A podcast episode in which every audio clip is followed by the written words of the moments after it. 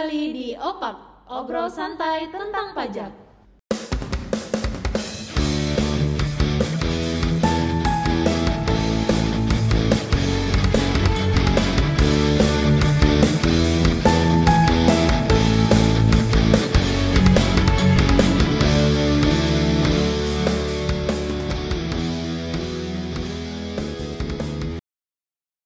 Jadi kita mau bicarain tentang apa nih?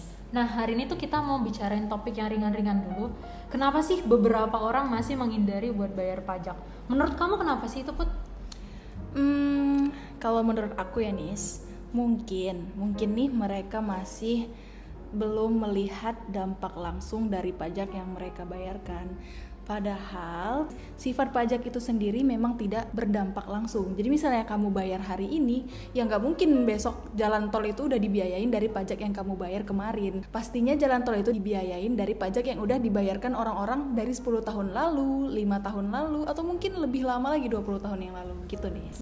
Kalau menurut kamu sendiri, kenapa nih beberapa orang masih menghindari pajak? Ini kalau menurut aku ya dari perspektif aku pribadi, beberapa orang tuh pada masih mikir nggak sih ngapain sih aku yang kerja malah aku yang bayar pajak ke negara bukannya negara yang ngebiayain aku ya nggak sih Put? Nah itu tuh pola pikir yang salah.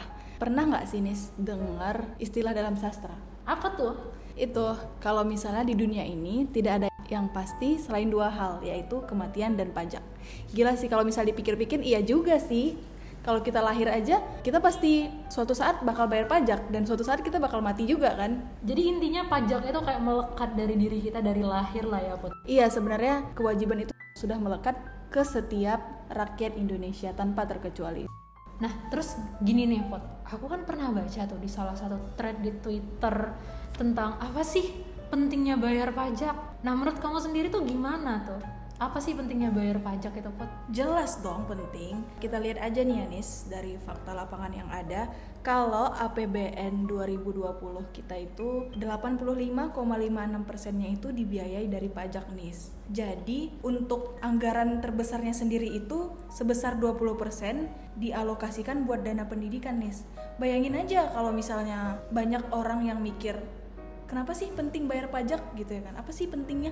Nah kalau misalnya nggak penting bayar pajak, otomatis yang biayain pendidikan di Indonesia ini dari mana dong gitu kan? Berarti otomatis dia mikir kalau pendidikan di Indonesia ini tidak penting. Padahal negara kita ini sedang menghadapi yang namanya bonus demografi di mana penduduk usia muda harusnya menjadi lebih produktif untuk kemajuan negaranya di 10 tahun atau lebih ke depannya nih. Dan untuk mempersiapkan generasi muda yang produktif itu diperlukan pendidikan yang bagus dong, ya kan? Nah, untuk itu disuplai lah atau dibiayailah dari anggaran pendidikan dari APBN tadi nih, gitu. Ah, nah, ya aku setuju tuh kalau untuk menuju ke negara yang maju emang pola pikirnya tuh harus dirubah ya jadi jangan mikir pajak itu tabu gitu ya. Karena memang digunakan untuk kepentingan masyarakat juga. Gak usah jauh-jauh deh. Contohnya sekarang lagi pandemi kan buat iya iya benar. Menurut kamu dia dari mana itu ya? Dana-dana untuk menanggulangi covid dana untuk nakesnya juga kalau nggak dari pajak juga gitu loh. Iya bener banget tapi kamu tahu nggak, Put? Masih ada aja loh orang yang mikir bayar pajak tuh ribet. Ya elah, ribet dari mananya? Siapa sih di sini yang nggak punya aplikasi e-commerce di HP-nya? Aku yakin sih, ibu-ibu, bapak-bapak maupun anak-anak itu udah punya aplikasi e-commerce di handphonenya. Jadi nggak ada lagi alasan buat nggak bayar pajak karena di e-commerce sendiri juga difasilitasi buat bayar pajak nih. Contohnya yang udah sering dipakai orang sekarang tuh Tokped kan.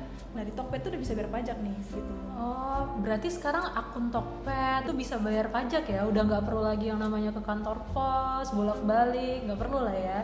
Jadul banget kalau misalnya harus ke kantor pos ke bank ke teller bank itu jadul banget. Capek ngantri ya buat ya. Iya buat apa juga gitu ya kan. Ada juga aplikasi mobile banking. Jadi tapi gini loh put. Kan habis bayar tuh kan biasanya setiap tahun itu kan kita ada lapor pajak ya. Nah itu tuh ada juga kan orang yang bilang ih lapor pajak tuh ribet harus datang ke kantor pajak. Padahal nih ya Put ya sekarang kalau kita mau lapor pajak itu kita nggak perlu loh datang ke kantor pajak. Ya kita bisa lewat website. Ada yang namanya e-filing djponline.pajak.go.id ya nggak sih Put? iya bener nih terus ada juga aplikasi terbaru namanya tuh M Pajak nih bisa di download di App Store maupun di Play Store Oh berarti sekarang kita kalau misalnya dari handphone aja itu bisa lah ya ngelapor pajak lewat aplikasi. Iya, semudah itu sebenarnya. Jadi kalau misalnya masih ada yang mikir bayar maupun lapor pajak itu ribet, ya emang dianya aja yang males. Kita tuh harus up to date lah ya. Iya dong, kan udah 2021. Nah gitu tuh Velas. Jadi dari obrolan santai kita kali ini ya buat apa sih kesimpulan yang bisa kita tarik? Kesimpulannya ya Nis, it's okay buat bayar pajak karena pajak itu bakal balik ke diri kita dan buat anak cucu kita nanti Nis. Oke Velas, jadi itu ya kesimpulannya. Nah, kita udah sampai nih di akhir obrolan kita. Sampai jumpa di ruang opak, obrolan santai tentang pajak episode selanjutnya. Yang pastinya tetap di channel 214 Podcast. Jangan lupa protokol kesehatan dan salam sehat dari kami.